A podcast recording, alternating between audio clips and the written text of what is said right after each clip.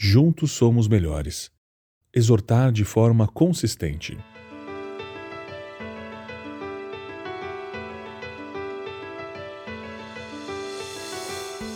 Como ferro afia o ferro, assim um amigo afia o outro. Provérbios, capítulo 27, verso 17. Advirtam uns aos outros todos os dias, enquanto ainda é hoje, para que nenhum de vocês seja enganado pelo pecado e fique endurecido. Hebreus, capítulo 3, verso 13. As pessoas costumam pensar que exortação e encorajamento são sinônimos. Isso é, digamos, parcialmente verdade.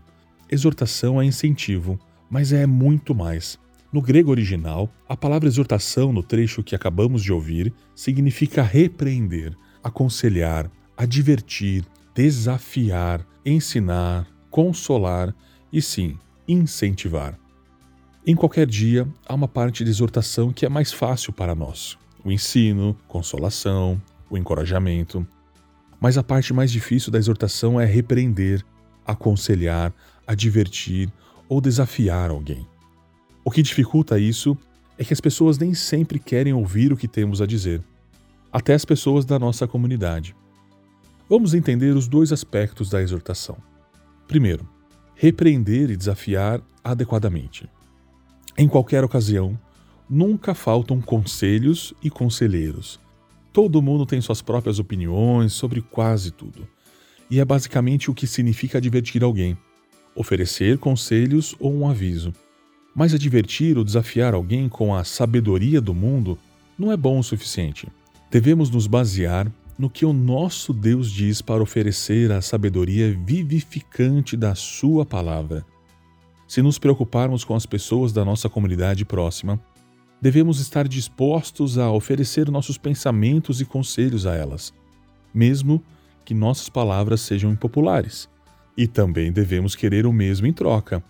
Assim como precisamos oferecer conselhos piedosos, também precisamos recebê-los.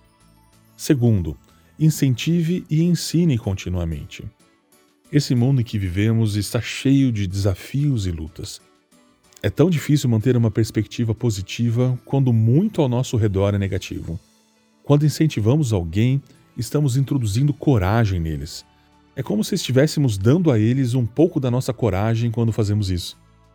Todos nós precisamos disso. Até as pessoas que são realmente boas em incentivar os outros. Então, vamos levar palavras de vida e sabedoria divina para o caráter, as circunstâncias e as provações de alguém. De acordo com o trecho de Hebreus que nós lemos logo no começo do episódio, Hebreus capítulo 3, 13, se não encorajamos os outros, seremos enganados pelo pecado. Se não recebemos o incentivo que precisamos, nossos espíritos ficarão desnutridos espiritualmente. Não tenhamos medo de ser distribuidores e destinatários da exortação das pessoas da nossa comunidade. Isso nos tornará melhores versões de nós mesmos para a glória de Deus, além de aprofundar nossas amizades terrenas. Finalizo esse episódio com uma afirmação de Charles Swindoll.